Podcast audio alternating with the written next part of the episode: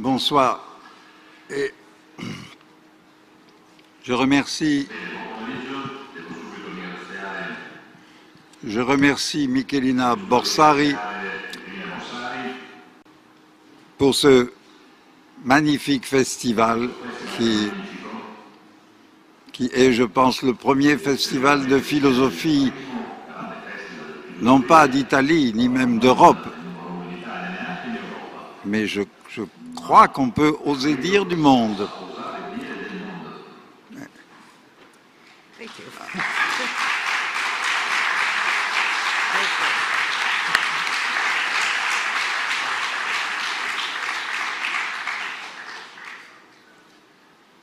Alors, je ferai une dédicace de cette euh, conférence, mais aussi, si je peux me permettre, de toute cette euh, session du festival à un monument italien que j'ai vu par hasard à la télévision avant-hier, par hasard, mais le hasard, le hasard est toujours important. Donc par hasard, j'ai vu un monument italien, je n'ai même pas compris où il se trouve. Une grande paroi qui porte beaucoup de noms de morts de la de la guerre qu'on appelle la Grande Guerre, en Italie comme en France. Et au-dessus de, au-dessus de, tous ces noms, il y a une phrase qui est adressée à ceux qui sont morts à la guerre sans nom, qui sont restés anonymes comme en France, nous avons, euh, sous l'arc de triomphe des Champs-Élysées, un- une flamme qui brûle aux soldats inconnus. Et sur ce monument italien, il est écrit Gloriamente caduti senza nome. Je voudrais dédier au moins ma conférence et peut-être tout le festival, si Michelina le permet, a questi caduti a questi caduti gloriamente senza nome. Alors, in gloriosa gloria. Le, le titre n'est plus adoration, mais l'adoration viendra à un moment. Essentiellement, la gloire rayonne. Elle est solaire ou stellaire, affaire de distance. Plus la distance est courte, plus la gloire éblouit plus elles brûlent aussi. Dans leur éloignement pour nous vertigineux, les étoiles retiennent leur gloire plutôt qu'elles ne la projettent. Pourtant, nous savons qu'elles ont, ou qu'elles eurent jadis, et ici cette différence s'annule, l'éclat parfois de mille soleils. Mais nous avons désormais reçu la brûlure de mille ou de dix mille soleils,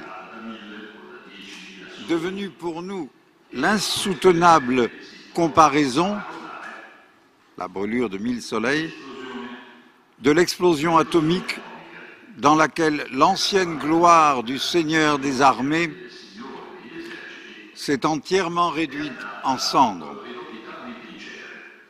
Le rayonnement y a changé son éclat divin en pénétration sournoise et dégradante des corps et des âmes.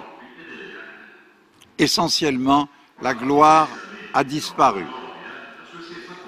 Elle flotte, elle flotte dans le titre mièvre d'une série télévisée Amour, gloire et beauté. In italiano so che il titolo è Beautiful, ma in francese Amour, gloire et beauté. Ou bien elle reconduit, elle reconduit la gloire inexorablement à cette phrase du gendre de Marx, le succès monétaire est la forme bourgeoise la plus élevée de la gloire. Aussi ne savons-nous plus nous servir de ce mot, la gloire. Les étoiles sont trop loin, les embrasements et les explosions sont trop proches. Le soleil a commencé à se montrer lui aussi mortel. Sa vie lumineuse approche de la moitié de la durée qui lui est allouée et même les 5 milliards d'années encore disponibles entrent pour nous dans un calcul obscur auquel appartiennent aussi nos rapports avec ces rayonnements, nos actions sur la couche d'ozone et les métamorphoses de nos climats. La gloire se fait irradiante ou enfumée. Pourrions-nous parler encore, comme le pouvait il y a un demi-siècle, celui qui écrivait, je cite, Brillant soleil, d'abord acclamation de joie, il y répond l'acclamation du monde, même à travers les larmes, car c'est grâce à lui qu'elle brille. Certes, nous ne le pouvons pas, car nos larmes ne brillent plus. Et du reste, il n'est pas même certain qu'elles puissent encore couler. Une sécheresse semble avoir gagné tous les canaux de notre sensibilité. Le même poète ajoutait plus loin, toujours au sujet du soleil, sa gloire ne subit pratiquement aucune éclipse. Mais pour nous, c'est l'éclipse qui ne connaît que de rares éclaircies. Or, la gloire et l'éclaircie même, non la clarté ni la lumière, mais l'expansion d'une surabondance, l'exubérance, la profusion d'une largesse. Ce n'est pas une ostentation ni une surcharge, c'est une nécessaire exposition. Ce poète, qui se nommait Ponge, Francis Ponge, célébrait volontiers en propres termes la gloire de plusieurs autres écrivains ou artistes et n'hésitait pas à parler de sa propre idée de la gloire littéraire qui pour lui, comme c'est connu, rayonnait en français à partir de Malherbe. Il ne s'agissait certes pas de renommée ni de prestige, mais de ce que, avant Malherbe, un autre poète français, Dubélé, avait nommé illustration de la langue française. Illustrer ne voulait pas dire orner d'images, mais faire briller, donner du lustre, de l'éclat, bref, mettre en gloire. Qu'est-ce que la gloire d'une langue?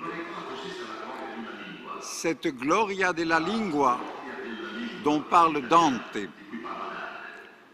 c'est lorsque cette langue se rend capable, pour citer Dante à nouveau, de trasumanar, de passer outre l'humain, c'est-à-dire de transcender ou de transgresser l'information et ou la communication. Ce qui se donne alors au travers des significations, mais au-delà d'elles. C'est un éclat par lequel le sens rayonne dans le son, de telle sorte que ce qui est dit s'emporte dans un surcroît de dire. Pourquoi sommes-nous arrivés si vite à parler de cette gloire de la langue? Sans doute pour la raison qu'il n'est pas de gloire qui ne soit toujours aussi une parole. Et dans la parole un éclat, une expansion, un surplus d'expression. Que serait une gloire qui ne serait pas célébrée? Le mot lui-même, gloire, s'emploie aussi bien pour désigner l'éclat qui se manifeste, la gloire du Seigneur, que celui qu'on adresse ou qu'on appelle gloire à toi, Seigneur. Gloria in excelsis Deo. La gloire se dit, se déclame, s'acclame, s'exclame, se proclame. Le psalmiste chante que les cieux racontent la gloire de Dieu. Et de manière analogique, le mot allemand Ruhm, qui nomme la gloire, contient l'idée de clamer ou de s'exclamer. Mais pouvons-nous encore parler ainsi? Que la gloire soit déclarée de Dieu ou bien d'une découverte, qu'elle soit celle d'un Seigneur ou bien celle des amoureux qui, chez Zola, s'en allaient triomphant dans leur gloire. Notre langue n'est-elle pas aujourd'hui en mal de prononcer ce mot autrement que comme une citation, le rappel d'un souvenir déjà estompé? La gloire n'a-t-elle pas été accaparée par la parade militaire, le prestige des honneurs officiels et l'appréciation des suffrages du public? N'est-elle pas égarée dans ce que Blanchot nomme, je cite, la comédie des gloires, des puissances et des saintetés? Si nous avons du mal avec ce mot,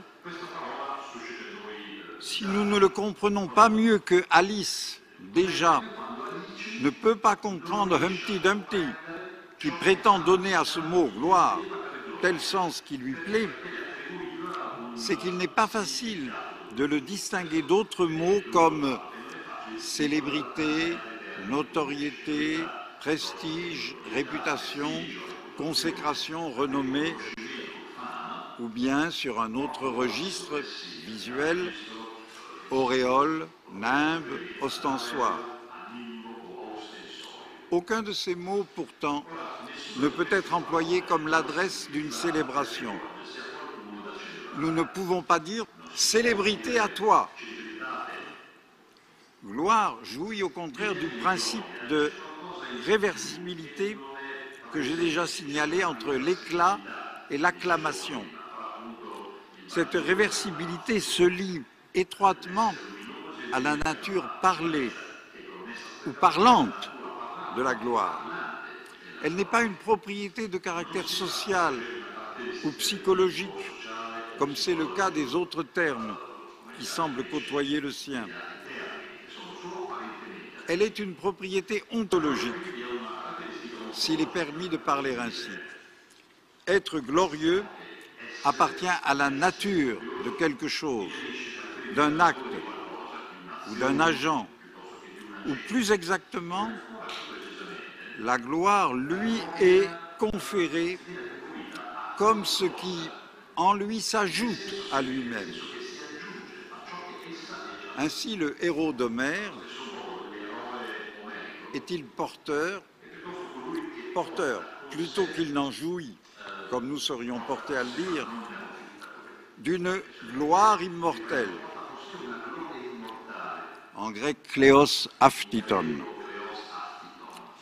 qui par conséquent lui survit et qui souvent même est acquise avec la mort du héros.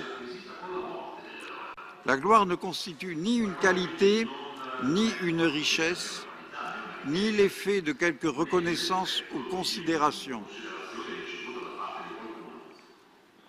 La gloire vient au glorieux d'ailleurs que de lui-même et de tout système d'attribution. Elle ne lui appartient pas. Elle n'appartient à personne et pas même à elle-même. C'est en quoi elle rayonne. Il ne s'agit pas d'une émission de rayons à partir d'un foyer. Il n'y a pas de foyer, mais seulement un support occasionnel, en quelque sorte un prétexte ou un catalyseur du rayonnement. La gloire essentiellement paraît. Elle se manifeste. Elle est importante, pesante même, et abondante si on considère l'hébreu kavod, que les Septante ont traduit par doxa, où le paraître prend le pas sur l'abondance, et d'où provient la doxologia, au sens liturgique, la déclamation des gloires. Kavod, c'est pesant.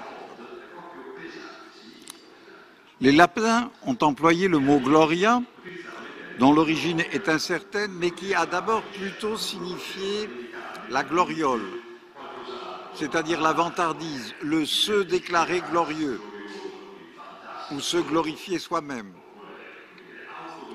On connaît le Miles Gloriosus de Plaute. La gloire, en effet, appelle la parole, ou bien la parole l'appelle. Que ce soit jactance ou hymne, elle paraît et s'apparaît essentiellement, et on pourrait dire que n'étant pas une qualité d'un sujet, elle est elle-même son propre sujet. Cependant, elle ne remplit pas entièrement la condition d'un sujet qui est de se rapporter à soi. Sans doute, elle s'appelle et elle s'apparaît mais elle ne se retourne pas sur soi. Elle ne se revient pas à soi, pour la bonne raison qu'elle n'a pas de en soi. Elle n'a pas d'intériorité, elle est toute dans l'expansion de son rayonnement. Si, comme l'affirme Rousseau, la véritable gloire est de rester peu connue, cela signifie que cette gloire brille sans éclat, mais d'autant plus intensément. Gloire égotiste, narcissique, dira-t-on, non sans raison, ou bien gloire qui suppute des effets futurs, lorsqu'il sera connu qu'on était resté peu connu. Mais il ne faut pas s'empresser de simplifier il peut exister un égotisme paradoxal dont le comble excède l'ego et ne s'en soucie que comme de ce qui, plus que tout, s'excède et n'accède pas à soi. Ego se déclare parlant. C'est toute sa gloire et tout son honneur. Il n'est pour autant ni auto-fondé ni autotélique. Je n'ai pas moi je. C'est là un des motifs, et peut-être le seul ou le principal, pour lesquels la gloire nous est devenue étrangère et suspecte.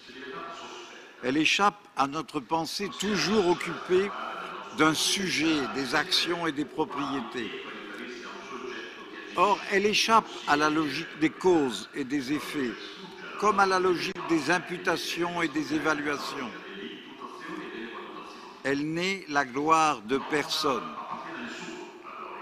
quand bien même quelqu'un peut se trouver choisi par elle. Dans l'Iliade, si Achille a d'abord choisi une vie courte et glorieuse plutôt qu'une vie longue et obscure, un moment vient où Achille semble renverser son choix Et s'il part au combat, ce n'est pas pour la gloire, c'est parce que la mort de Patrocle l'y précipite. Au reste, ce sont toujours les dieux qui, chez Homère, comblent de gloire les héros. De la gloire, on peut tout au plus être digne, mais on ne peut ni la mériter, ni l'acquérir. Lorsqu'on parle ainsi de mériter ou d'acquérir la gloire, on la confond toujours peu ou prou avec la célébrité qui pour sa part ne vient pas des dieux mais des hommes. Dans l'une et l'autre provenance de notre culture grecque dieu, la gloire ne se laisse pas contempler. Son éclat n'est pas soutenable et son rayonnement n'est pas fait pour éblouir, au sens où on parle en français de en mettre plein la vue. L'éblouissement glorieux ne remplit pas le regard, il ne le sature pas,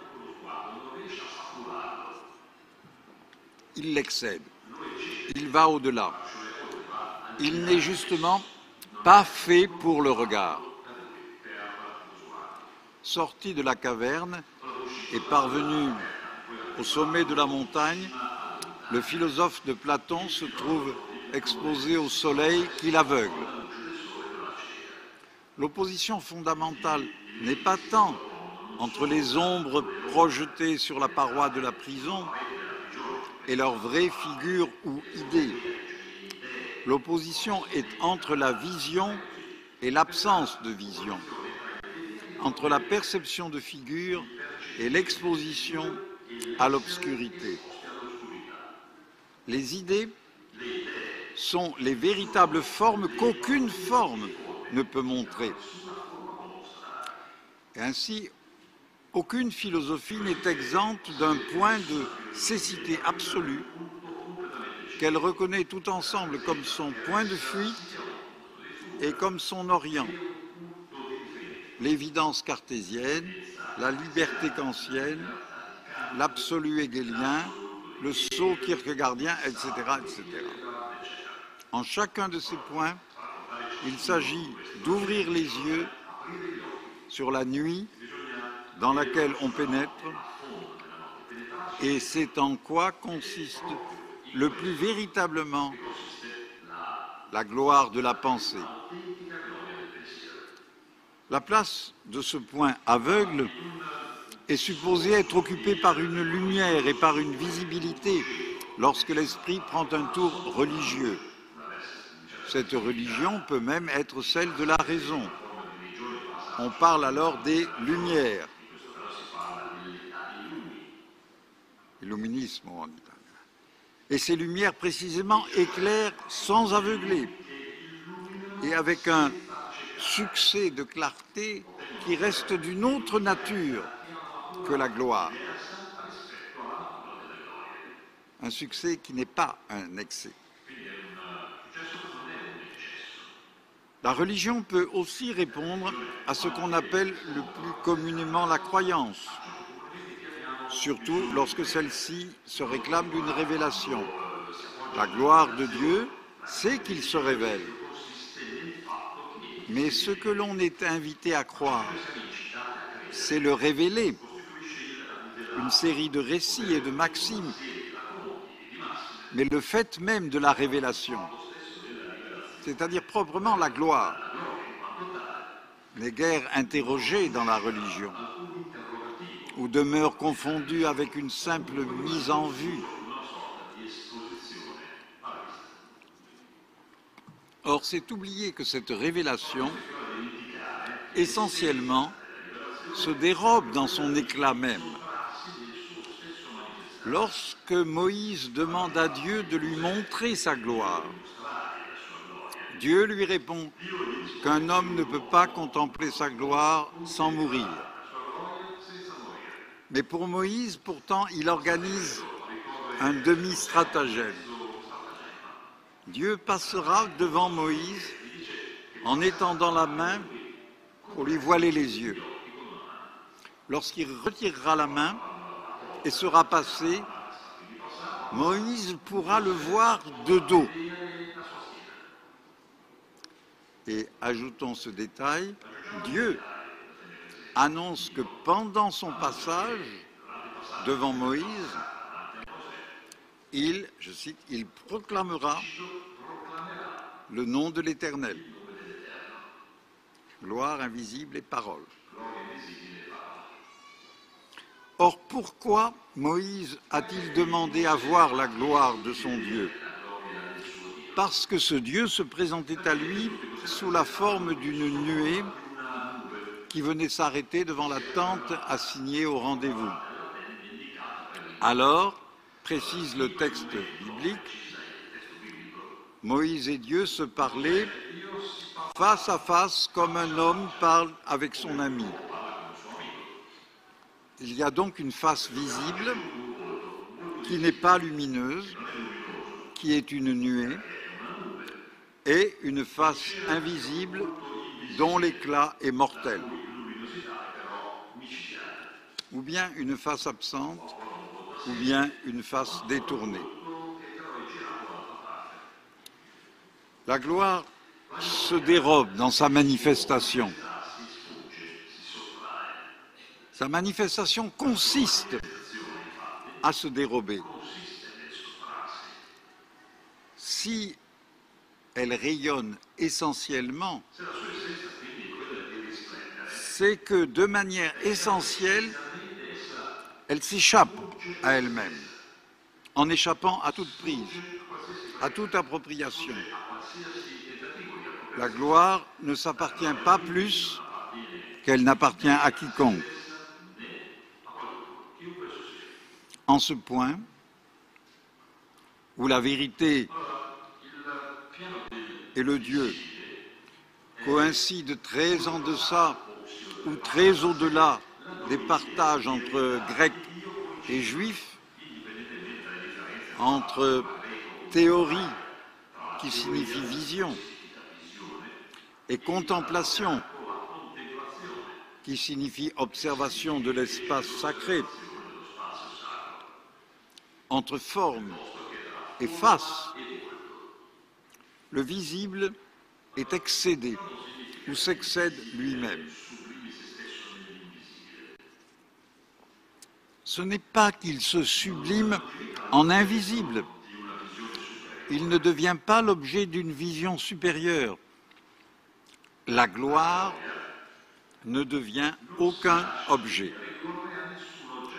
Son rayonnement s'échappe de telle sorte qu'il ne cesse pas d'exposer son cœur infiniment obscur. Ouvrir les yeux à cette nuit, voilà l'affaire de la glorification. Et c'est ici qu'il est possible de dire que la glorification, la célébration de la gloire, c'est aussi justement l'adoration. En ce sens, celui qui voile de sa main les yeux de l'homme et qui ne montre que son dos ou sa nuée ne dissimule pas un visage, lequel pourrait, à l'occasion ou par miracle, être révélé. Il ne dissimule rien, il n'a pas de visage. On peut dire de lui, avec Edmond Jabès, tous les visages sont le sien, et c'est pourquoi il, il n'a pas de visage. Derrida cite cette phrase à propos du texte de l'Exode où passe la gloire divine devant Moïse. Et Derrida en oppose l'ambiguïté à la pensée lévinassienne du visage. Mais pour Lévinas, le visage n'est précisément pas visible. on ne peut sans doute pas finir de comprendre la gloire des deux manières, comme excès de lumière ou comme nuit parfaite. Et ce n'est pas une contradiction dialectique, ou du moins ne l'est-elle pas dans le sens où on l'attendrait. La splendeur rayonnante n'y ressurgit pas, surpassée, surmontée de l'extrémité nocturne. Celle-ci rayonne, assurément, mais son rayonnement forme la nuit même à la manière du vers célèbre par lequel Victor Hugo célèbre un affreux soleil noir d'où rayonne la nuit. Car ce soleil, dans le poème de Hugo, ce soleil n'est affreux que dans la mesure où il rayonne depuis le fond insondable dans lequel l'univers se tord à la manière d'une hydre. Il n'est affreux que parce qu'il défie l'accomplissement des formes et l'identification des figures. Certes, une ambiguïté n'en subsiste pas moins si cette gloire terrible est encore une assomption du visible et de la vision ou non? Contemporain de Victor Hugo, dans un siècle qui se trouvait contraint de commencer à apprendre à se départir des gloires existantes et éclatantes, les gloires royales ou impériales, guerrières, monumentales, esthétiques, liturgiques et hiérarchiques, toutes entachées de la gloire bourgeoise dont parlait la femme. Donc, contemporain de Hugo dans ce siècle, Gérard de Nerval écrivit écrit dans un poème qui s'appelle Le Point Noir,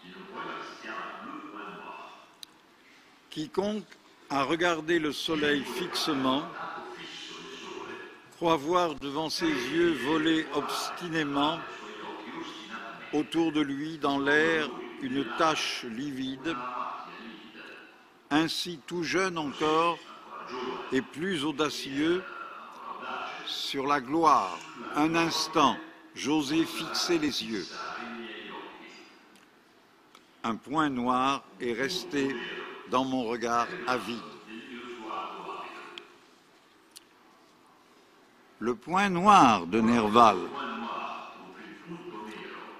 n'est pas autre chose que l'avidité même du regard qui a voulu fixer la gloire. Ce regard se cherchait lui-même. L'éclat qu'il désirait saisir devait être le sien, lui revenant dans un déluge d'or et de cristal, voire dans un soleil noir encore, qui ailleurs, chez Nerval, dans un autre poème très connu, qui est le blason de la mélancolie. Mais cela même, oui, l'éclat de nos yeux et de notre clameur, aussi bien que leur fond ténébreux, ne peut en aucun cas ni ne doit nous revenir. Ce que nous pressentons comme capable de nous éblouir ne le peut qu'à condition de nous échapper. En s'échappant essentiellement dans la jouissance de son épanchement. Encore une fois, d'or ou de nuit, la gloire n'est rien qui appartienne, ni même à quoi on puisse appartenir. Elle est seulement le rayonnement invisible ou le nimbe de nuée qui accompagne la reconnaissance d'une excédence obscure, inappropriable dans son évidence, souveraine de ne régner sur rien, de n'être elle-même rien, le rien rayonnant d'une approbation illimitée. Car ce qui est en gloire, à la manière d'un corps glorieux, ressuscité, c'est-à-dire levé, élevé et restitué à son sens d'être, ou bien à la manière de la mandorle glorieuse dont Paul Celan dit que le rien s'y tient. Ce rien qui est le roi, ce roi qui est le rien. Mais un corps glorieux, cela peut se trouver aussi sur la piste d'un stade, dans une étreinte amoureuse ou dans l'abandon du sommeil.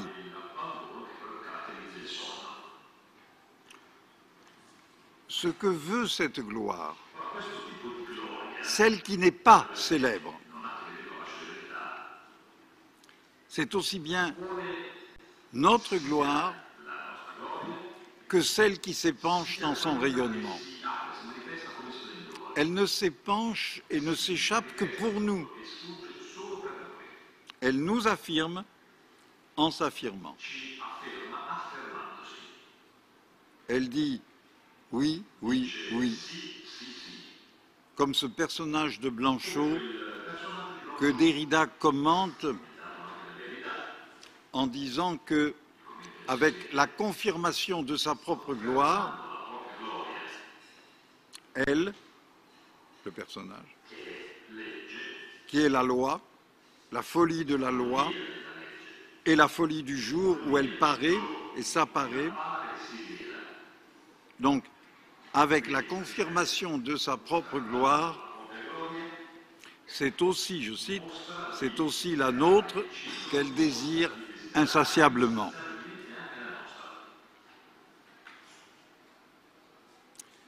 et je dirais la gloire d'un sportif sur le stade, la gloire des amants enlacés,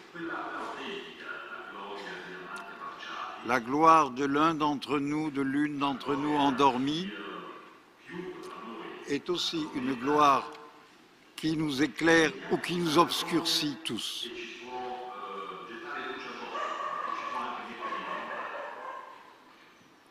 La gloire la véritable, la rayonnante, la gloire sans gloriole est toujours hors de soi.